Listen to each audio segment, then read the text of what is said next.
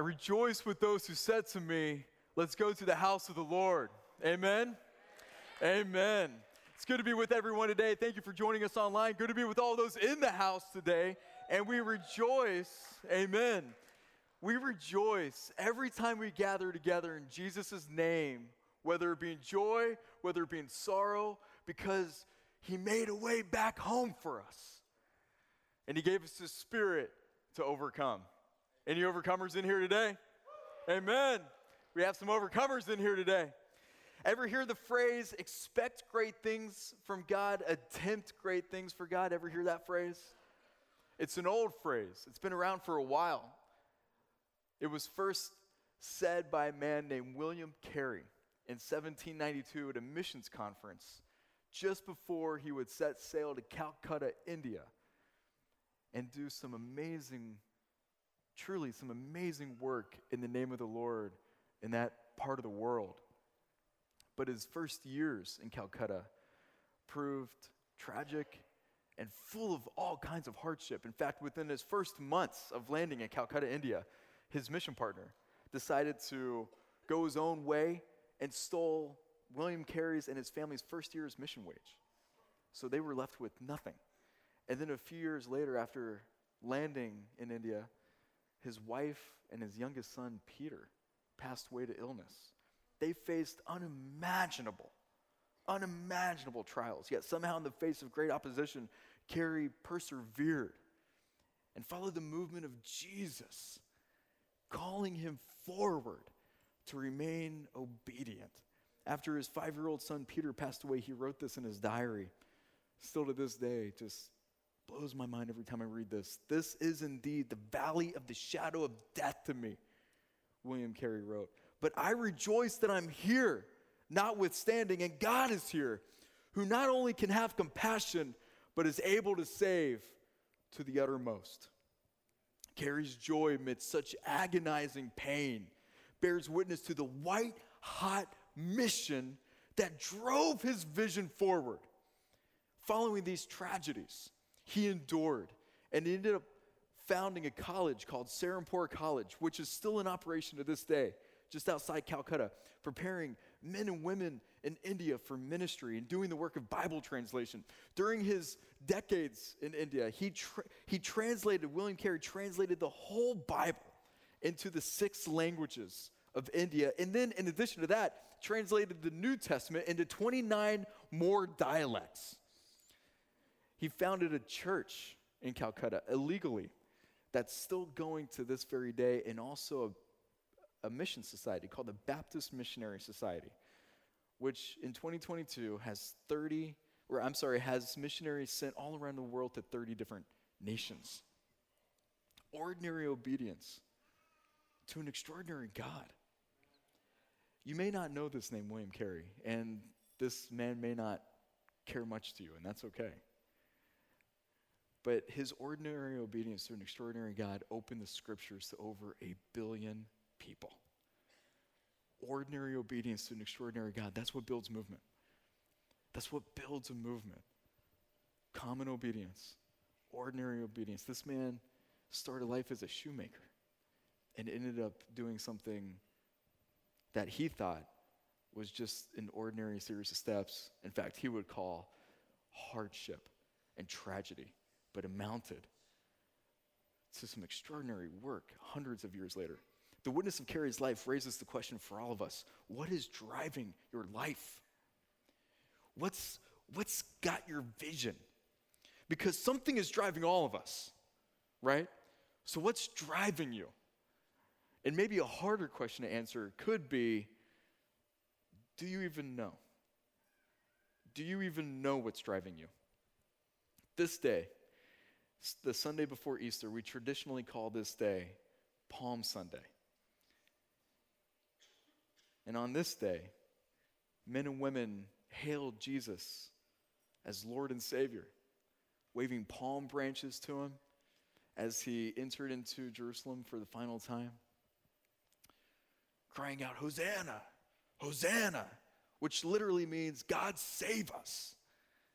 But no less than 5 days later, on a day that we commonly call Good Friday, some of those same voices crying out, Hosanna, would be the same voices crying out, crucify him, crucify him. And then later that day, he would die on an old Roman criminal's cross. Palm Sunday gives us an opportunity to reflect on what drives us, on what's got our vision. Because on this day, we see clearly what drives Jesus on this day. Over these last couple of weeks, we've been studying through select passages in the Gospel of Mark and letting him teach us how to move with Jesus, how to get into his rhythm. In the first chapter of Mark's Gospel, Jesus calls you to follow him, to go to the people for the people. Act as a servant leader. Overcome sin. Embody Christ's salvation in your life. Lead with character and humility. Live free and sober-minded. Admit your need. Take time outs to rest with Jesus. Show and tell the good news. And stay aware of your emotional health. Jesus models each one of these plays, we called them, in Mark's first chapter. God moved to the people, for the people in Christ Jesus.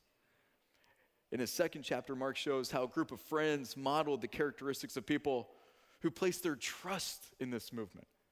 People who helped friends follow Jesus with determination, care, faith, love, and brotherhood. We saw that in just 12 short verses in the first part of Mark's second chapter. Now, as we fast forward about 3 years to the end of Jesus' public ministry, Mark invites the reader to experience how Jesus moved on mission when the pressure mounted and the heat turned up. About a day or two before Jesus entered into Jerusalem, Mark records a few key moments that bring meaning to what was about to happen over the course of this next week. He begins in chapter 10, verse 32. And Mark says this. Pay close attention to how Mark describes the scene. He says they, meaning Jesus, the 12, and his closest followers, they were on their way up to Jerusalem, Mark tells us, with Jesus leading the way. And the disciples were astonished, while those who followed were afraid. Again, he took the 12 aside and told them what was going to happen to him. We are going up to Jerusalem, Jesus said. And the Son of Man will be delivered over to the chief priests and the teachers of the law. They will condemn him to death and will hand him over to the Gentiles, who will mock him and spit on him, flog him and kill him. 3 days later, he will rise. This was the third time in Mark's gospel that he predicted his own death. And Mark tells us, he describes the scene saying that the 12 were astonished by what they were witnessing in Jesus. And the others who followed behind him felt afraid, which begs the question, why did his closest 12 feel so differently than the others who were following behind? Mark gives us a clue in the first part of verse 32. He says this. They were on their way up to Jerusalem with Jesus leading the way. Now, it's a short clue, and it doesn't really say a whole lot. But part of what we get to know about Mark and the way that he wrote his gospel is that he gives subtle key words throughout his whole gospel that consistently point to the overarching themes that he's presenting in his gospel. One of those themes being that Jesus is king. He's Messiah.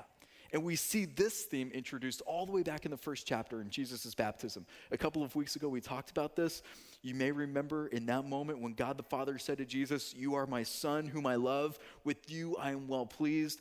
We learned together that these words not only inaugurated Jesus' ministry, but in these words, God the Father crowned Jesus as king. Although he refers to the words that God would speak over the kings of Israel in Psalm 2:7, and now what we see here is God the Father saying these words to Jesus, crowning him king over God's kingdom in the world. Now, fast forward about 3 years later, in this moment here, in Mark chapter 10, Mark tells us that Jesus and his followers are on their way up to Jerusalem, which quite literally from the city of Jericho, where they currently were, quite literally, it's a steep uphill climb. It's about 18 miles long, the road between these two cities, and that covers about 3,500 feet of elevation. So it's a steep climb. They're literally going up to Jerusalem, but I don't think that Mark wants us to get too concerned about the geographical layout of the land, as he wants to point us to the theme of Jesus as King and Messiah.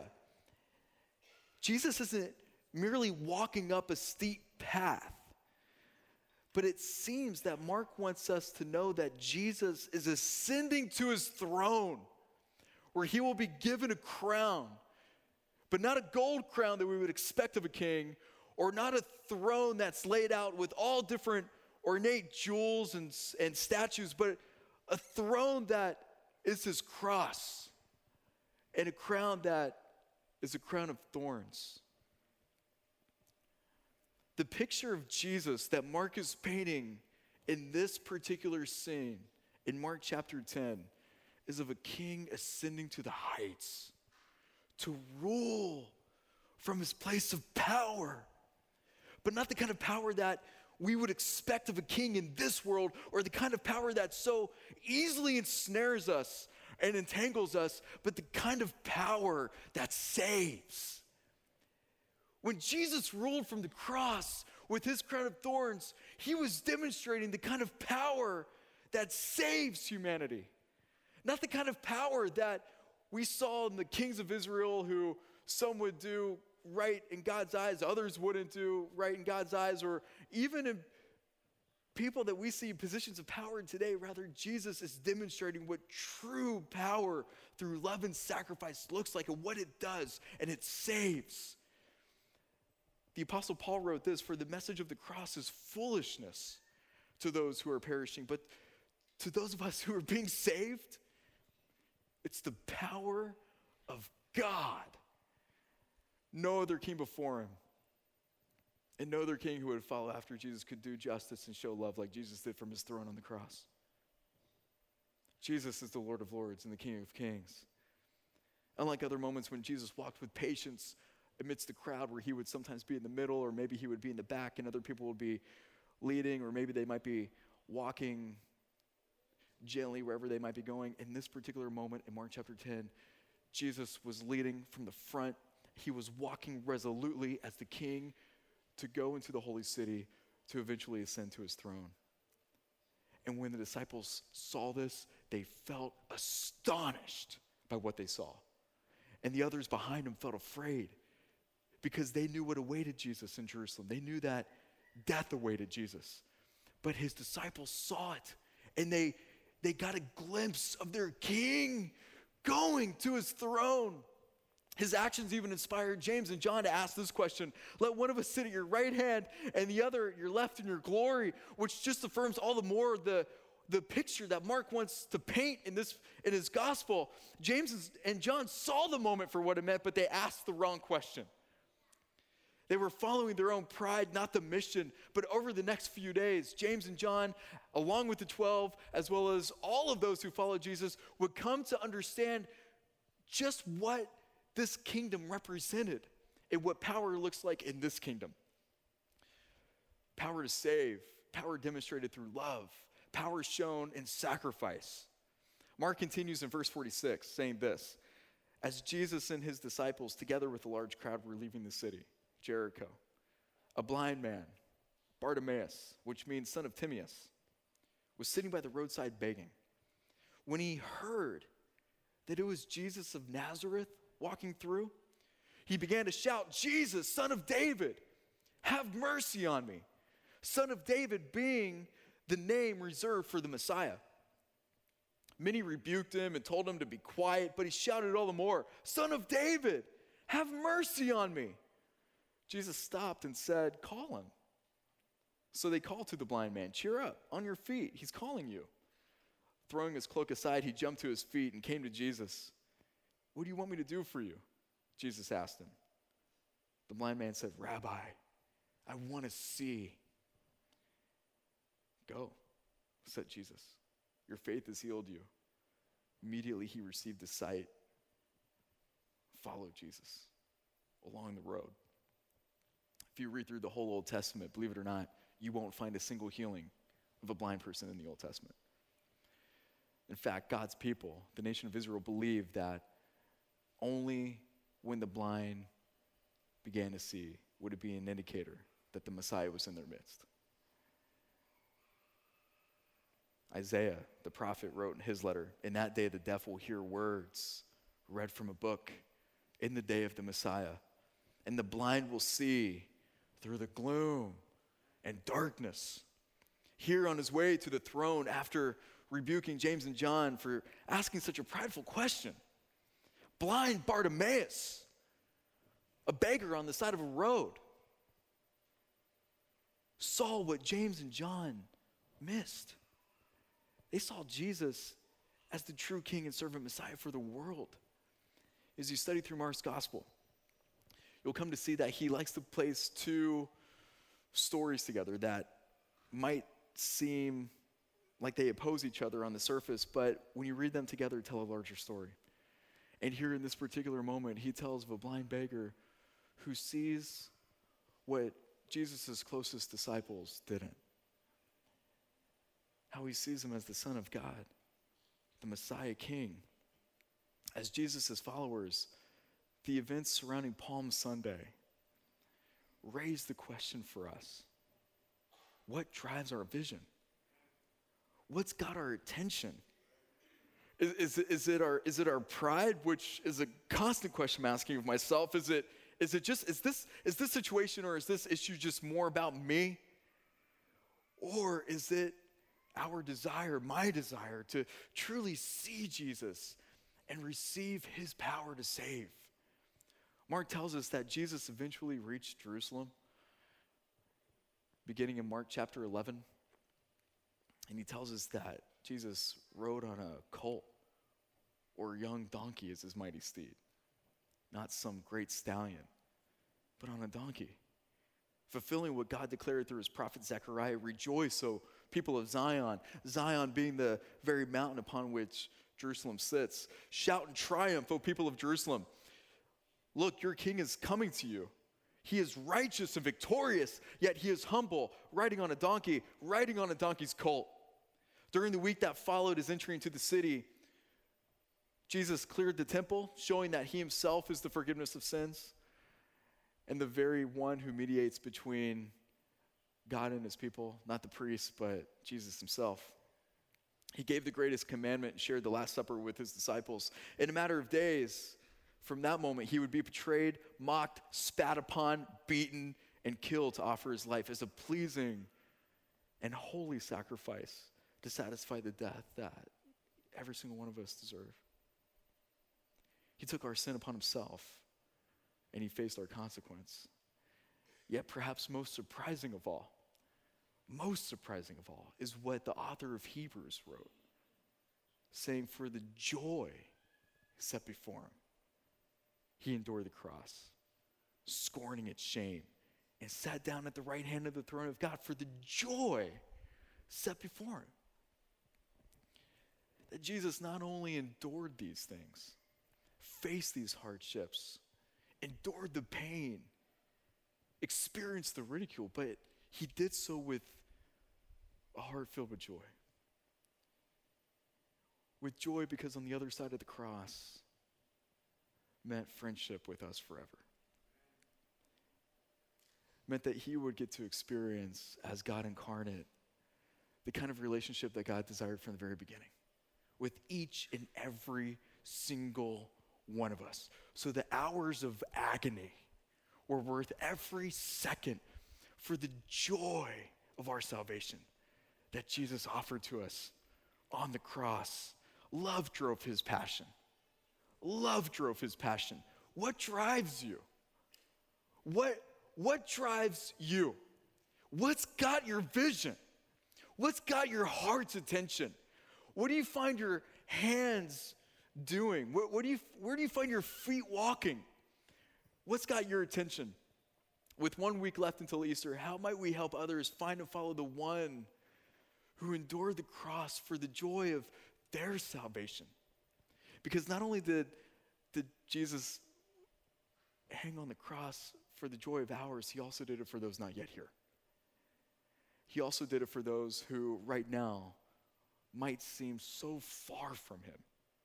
But even still, Jesus sees them and finds joy for making a way back home for each and every single one of them, and then charges us to go about being his hands and feet to help bring them within range. Who are your seven? Who are your seven? Over the last couple of weeks, we've been praying through our seven.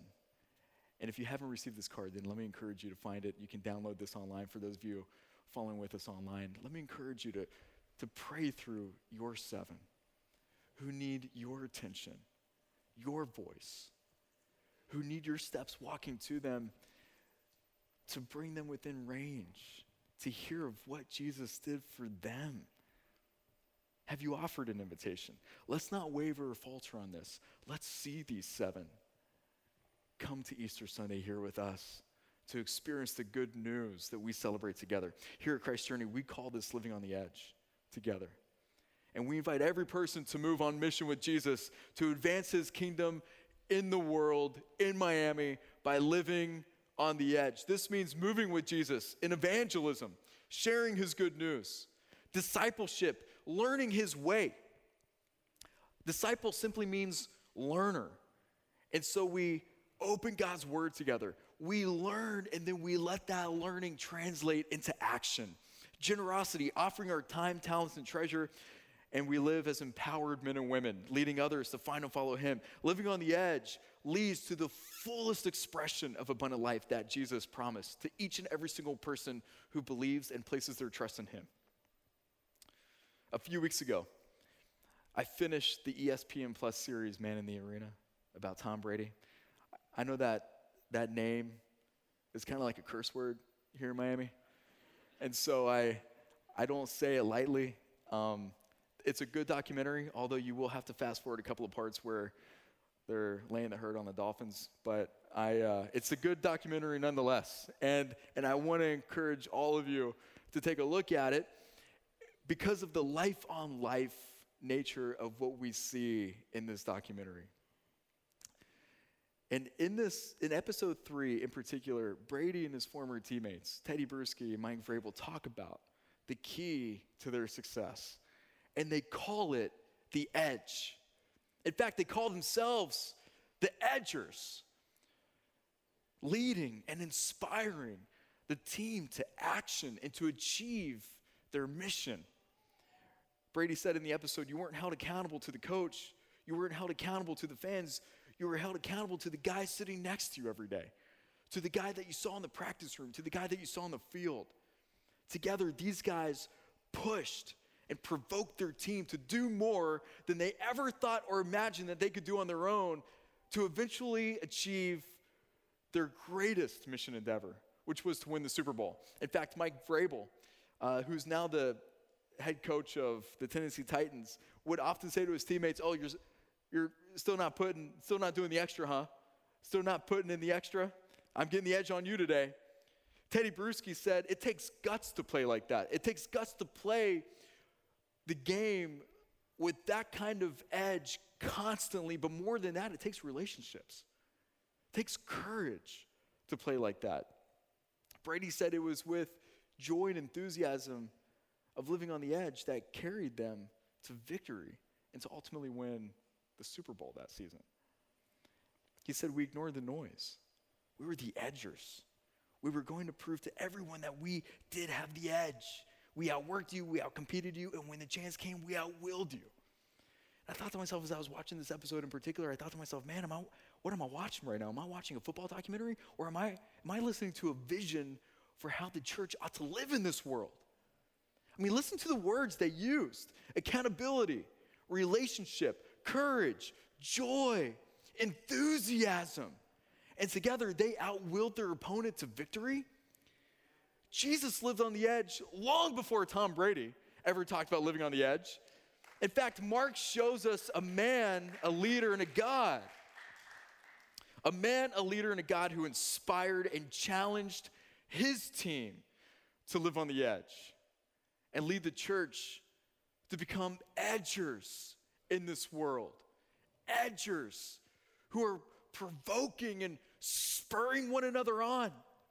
Today we stand in a long line of edgers who made bold risks to advance God's kingdom on mission in this world. Early church leaders like Paul and Timothy, great men of the faith, great women of the faith too. Women like Phoebe, about whom Paul wrote in his letter to the church in Rome, welcome her in the Lord as one who is worthy of honor among God's people. Countless other men and women of the faith, over 2 millennia, in fact, of men and women living in the faith, rising up when their generation called for it to spur the church on, to believe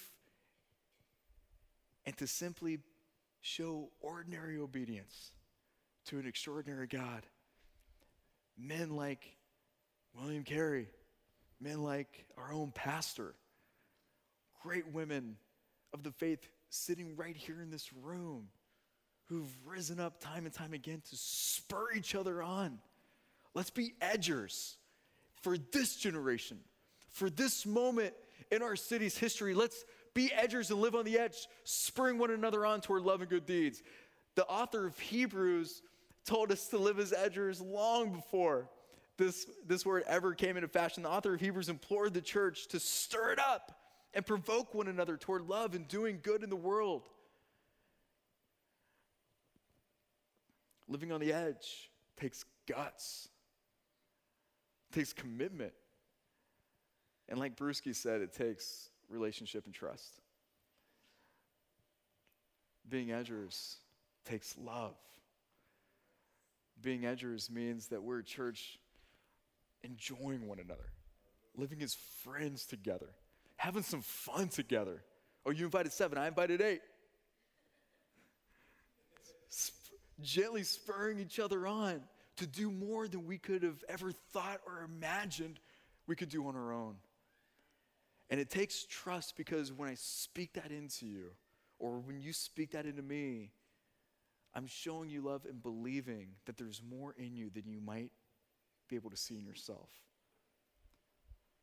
This is what it means to be edgers together. These aren't passive attributes. The church isn't a social club. It's a force to be reckoned with in this world and in our city. It's the living hands and feet of Jesus, alive and active in the world, with an opponent who is actively seeking to steal, kill, and destroy from us, by the way. So when I listen to interviews like Brady's, I think to myself, man, this is our calling.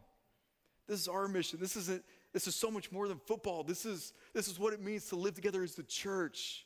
And it was ours before anyone else called it theirs. We have the greatest mission in the world and follow a leader who has already won the victory, so our lives are secure and we have nothing to fear. In fact, one theologian said, what a scared world needs is a fearless church. A fearless church. What makes a church fearless? When we trust in a fearless Jesus and his people take steps in faith to show that we're not tethered to this world, that our lives belong in another place. They belong to in a holy city where one day we will all be redeemed and restored and reconciled with our Heavenly Father, with nothing, no sin, nothing in our way. So friends, are you on the move? Are you living on the edge with your fearless King? Let's move together. Let's live on the edge together. Let's be edgers together, and let's do so in 2 ways this week. First, let's open our eyes to see. Open your eyes to see. We are blind like Bartimaeus. So blind. I've got so many blind spots in my life. So many. No one sees everything all the time. So are you blind enough to recognize your own need? To ask God's help to see? Or do you see everything just fine? Because depending on how you answer that will determine just what you are truly able to see.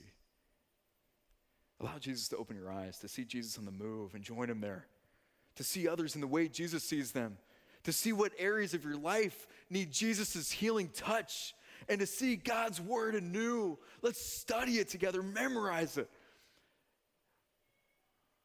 Let's walk fresh in it and take it to heart. And then second, lay down your cloak.